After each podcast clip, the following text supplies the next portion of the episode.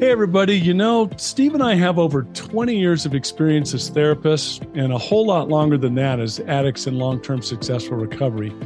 We know better than anyone what works and what doesn't to break out of porn and sex addiction, to heal betrayal trauma, and to reclaim your relationship. And we've gone ahead and poured all of our personal and professional recovery and healing experience into a first-of-its-kind program for addicts, spouses, and couples. We call it Dare to Connect. At least 4 times every week, we engage with you in real time, in the trenches, giving you the knowledge and tools to take back your life and relationship. Whatever else you guys have done on your journey for healing and recovery, we guarantee you have never done anything like this. You know, we've made all the mistakes so you don't have to. Please don't reinvent the wheel. Guys, come on, let's get real. Tomorrow never really comes. Don't wait one more day to change. Claim your free 2-week trial today at DareToConnectNow.com.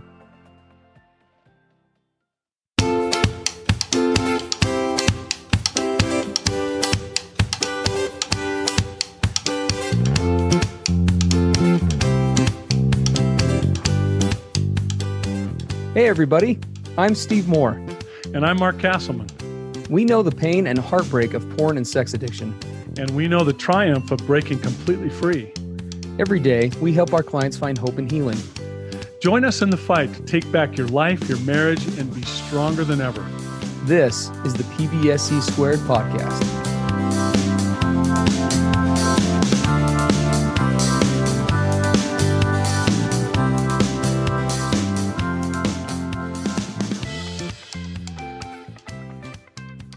Hello, everybody.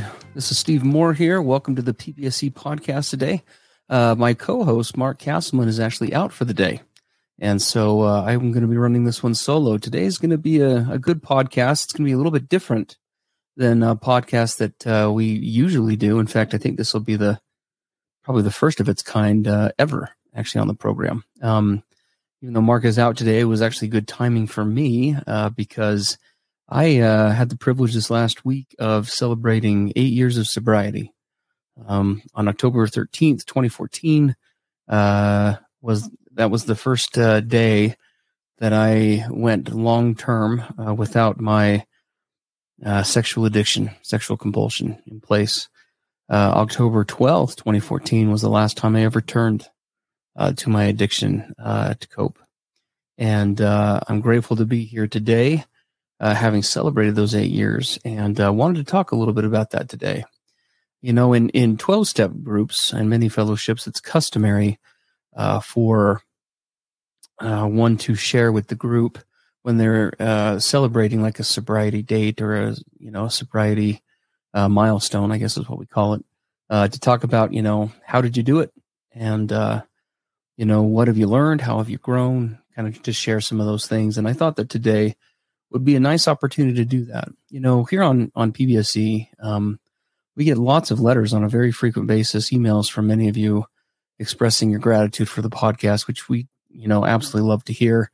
We don't monetize this podcast. And so we it really is an opportunity for Mark and I to be able to give back to those who are struggling. And, you know, as we, the passion behind Dare to Connect for Mark and I lies in both the fact that we're both clinicians who specialize in pornography and sex addiction recovery, but we are passionate about it because we're both addicts in long-term recovery. And so often on a podcast like this, when you're, you know, it is a clinician kind of led operation, much like with therapy itself, we focus so much on the problems, right? On the issues at hand, the different things at play, what's going on with this area of recovery versus that area of recovery, and how can we better things? You know, for you, for our clients, what problems can we address today? What issues?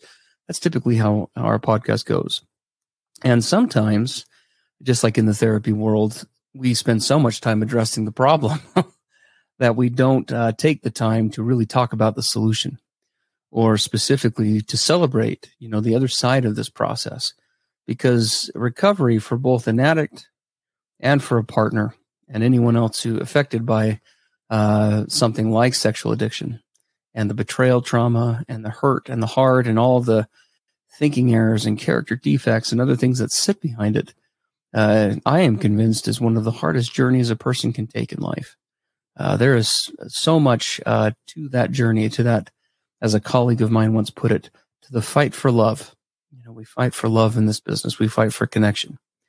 And so I wanted to talk a little bit today about that, to celebrate that, to talk about the other side of recovery, what I have found that has awaited Steve, you know, 8 years into this process, the things that I've learned, the ways that I've grown, and maybe share some things with you, not just to give you some hope, but also to maybe speak to some of the things that I've learned along the way.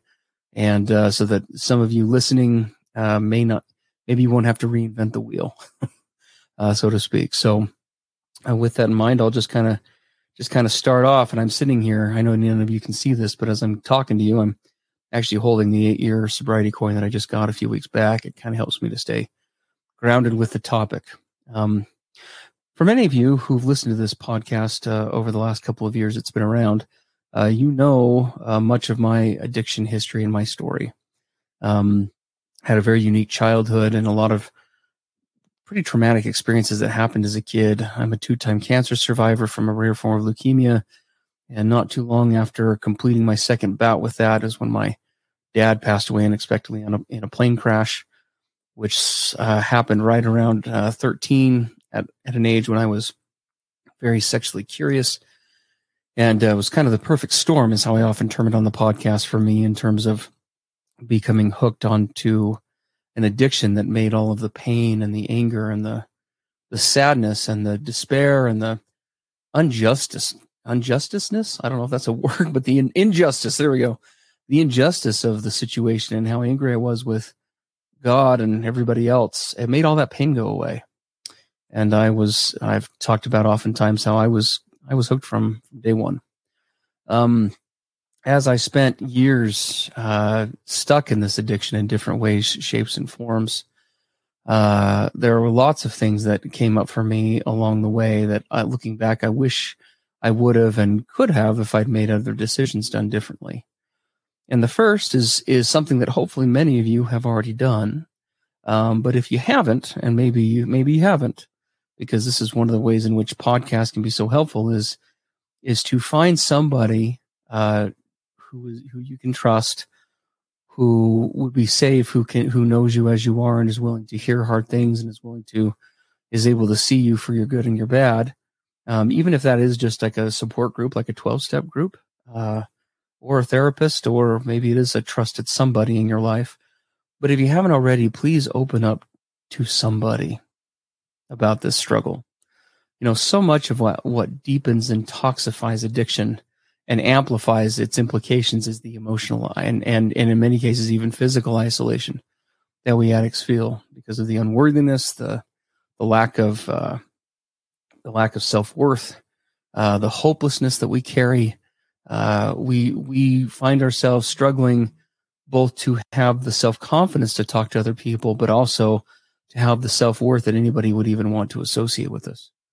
And those are really difficult obstacles to overcome. And the deeper we get into our addictions, the more isolated we become, the more shame deepens, the more our inability to see ourselves as a good person or someone of value, something to contribute, decreases. And so we, as some of the 12-step literature that I often study says, quote, we go ever deeper inward, and we become lost inside ourselves. And I think that's a great way to describe what happens in that addiction process. And so reaching out, shedding light on the issue, being transparent with someone, again, that you can trust, is a huge first step, if it hasn't been taken already, in terms of breaking out of this mess. And so that would be the first thing that I would definitely say. The second thing that comes to mind is I've gone through this process, you know, and I look back on how I got to a place of solid recovery, was that I had to, it may sound really weird, but I had to let go of my sobriety date and thinking about dates in general in this process. And for me, that was one of the things that had to happen before long-term recovery happened. I found that, and this is just for me, that the more I was tied to the date and how long I'd been sober, et cetera, the more I was also in kind tied to the people around me, looking good to them, looking like enough to my wife, being able to get praise from people about how good of a job I'd done, or, you know, whatever the case was. And my ego was extremely fragile at the early stages of recovery. And I really struggled so much with my own self-worth and confidence that I got very tied up. And even as I was trying to do sincere recovery, I continued to remain really codependent on the perceptions and the, you know, accolades or the lack thereof from other people. And the more I tend to focus on days, the more that tended to self-sabotage me from a mental perspective. I would become so perseverated on getting to 30 days of sobriety or 90 days of sobriety that oftentimes it would become an obsession and would pull me out of a headspace that I knew worked, which is what 12-step teaches, is that, you know, recovery from an addiction really is a truly one day at a time process. It's not something that happens overnight, nor is it something that you can do, you know, extremely quickly over time. Change is gradual, and consistency and putting in the daily work and focusing on what you can control today and letting go of the rest, not allowing the fear of the unknown, the fear of the future to overwhelm you. These are all common pitfalls that we find with the clients that we work with, and that's what I struggled with. And where I really began to get long-term traction in sobriety, where I really began to hit those sobriety dates, ironically, was the less I paid attention to them. It's when I marked it on a calendar somewhere that it wasn't something that I accessed often, and would announce in a meeting once a week in my support meeting. And other than that, I didn't really talk about it, because the goal, it didn't matter whether I'd been a day sober or a month sober or 5 years sober, the goals still remain the same: to access, find, discover, and implement the tools needed to find sobriety and to take the actions and steps to find authentic connection that day with myself, with my higher power, and with other people. And that still remains the same today as it did back then. And ironically, like I said, that's how I've gotten to where I'm at, is by letting go of those days. This last year, along with the last couple, were kind of interesting, because even though I knew my sobriety was coming up, and I recalled it a few times in meetings and stuff leading up to this last month of October, I remember I was actually sitting in a therapy session with one of my clients, and we were talking about sobriety, and you know, all of a sudden it popped into my head, oh my gosh, today's my 8-year sobriety date.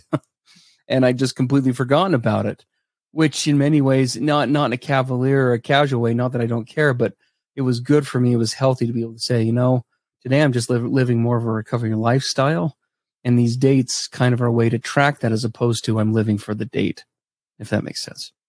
So that was a huge other piece that was really important for me.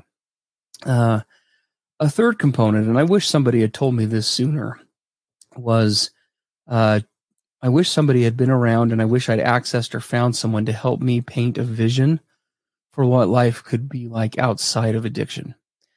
By the time I got serious about recovery, even when I got serious about it, I only was able to get so serious about it. And the reason why is because deep down, when my back was up against the wall and I kind of had no choice to but get serious about this or lose my marriage, those were kind of the choices. Even as I tried to get serious about it, I truly didn't believe that I could get better. I'd been caught in this mess and this awful cycle for so long, by that point, 20-something years, that the idea that I could actually be done with this or finished with this just didn't even resonate for me anymore. The idea that I could really be free of addiction, that I could move forward in my life, that I could find happiness and connection with other people. I mean, it was just such a foreign concept. My whole adult life had been wrapped up in this life of escape and living a two-faced lifestyle.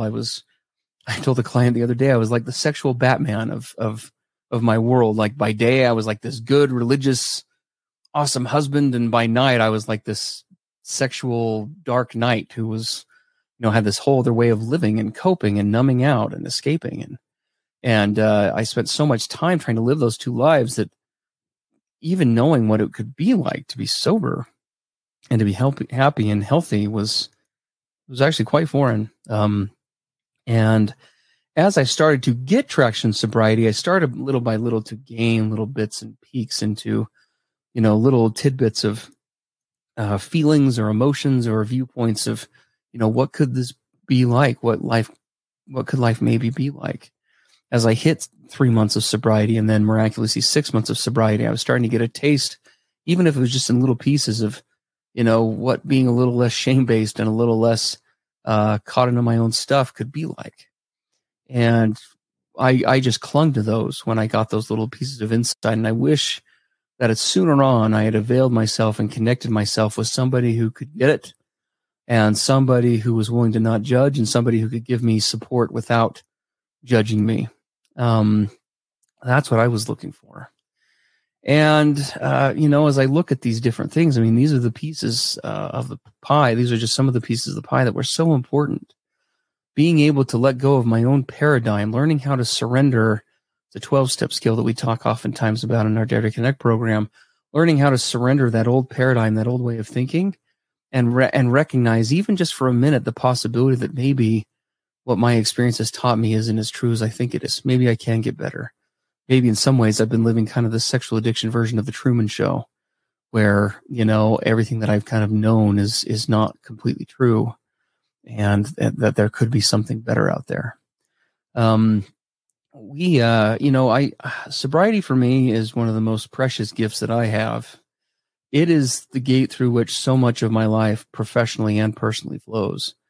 Everything from the ability to look clients in the eye who are struggling and say, we will get you to a better place, to being able to show up and engage in my marriage, to just even being connected with myself and then being able to connect with life and not be numbed out and tuned out all the time. I remember so well what that was like.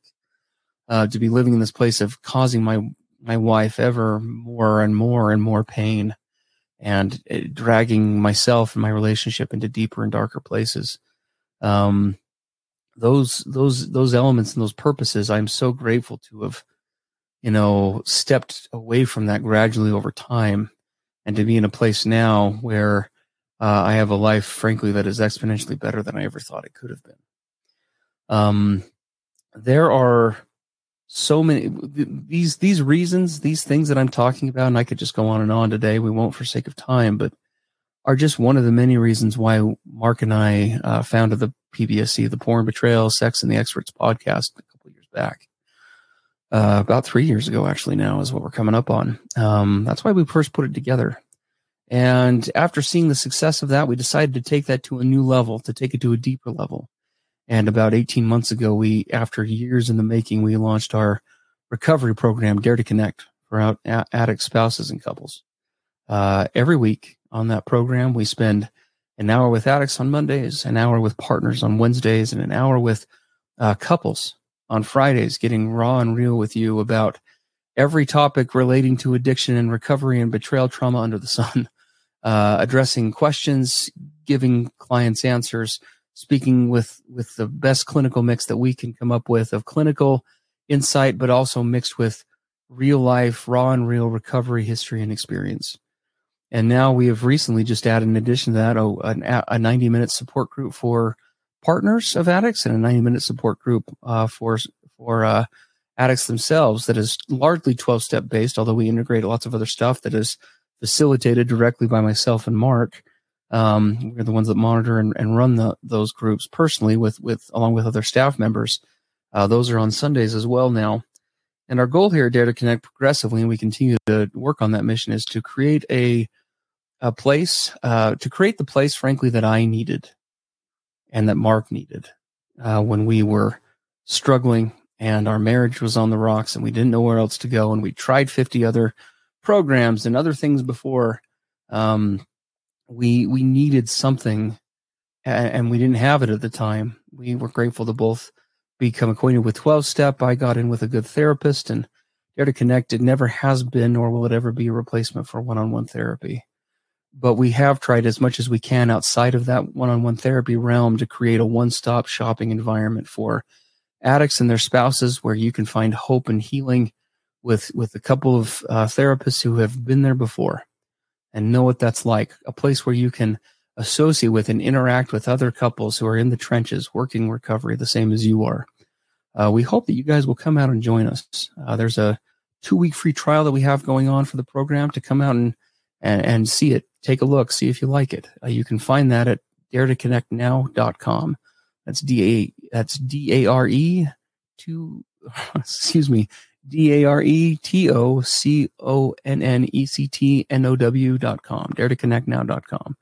We'd love to have you guys come out and give it a try. But I am just, at any rate, I am just grateful to be here with each of you, and for the privilege it is to show up here on this podcast and to gratefully say I've been sober for over 8 years now. I have no idea what the future brings or holds for me, but I do know that as I continue to live a recovery-based lifestyle one day at a time, life is becoming a better and brighter prospect than I've ever known. I know all too well that many of you don't find yourself in that place today, and I hope that today's podcast will create and maybe help to instill maybe some motivation for you addicts. Maybe it'll instill some motivation. Maybe it will help to create a vision for couples out there that you really can get better, that there's a life beyond recovery, that for you addicts, there really is a last time. And the question just becomes is, when do you want to make it your last time? Mark and I, we care so much about all of our listeners. We appreciate hearing from you. We love getting questions from you. If there are any questions you would like to address on an upcoming podcast, we have a couple of our next episodes lined up, but we'd love to hear from you.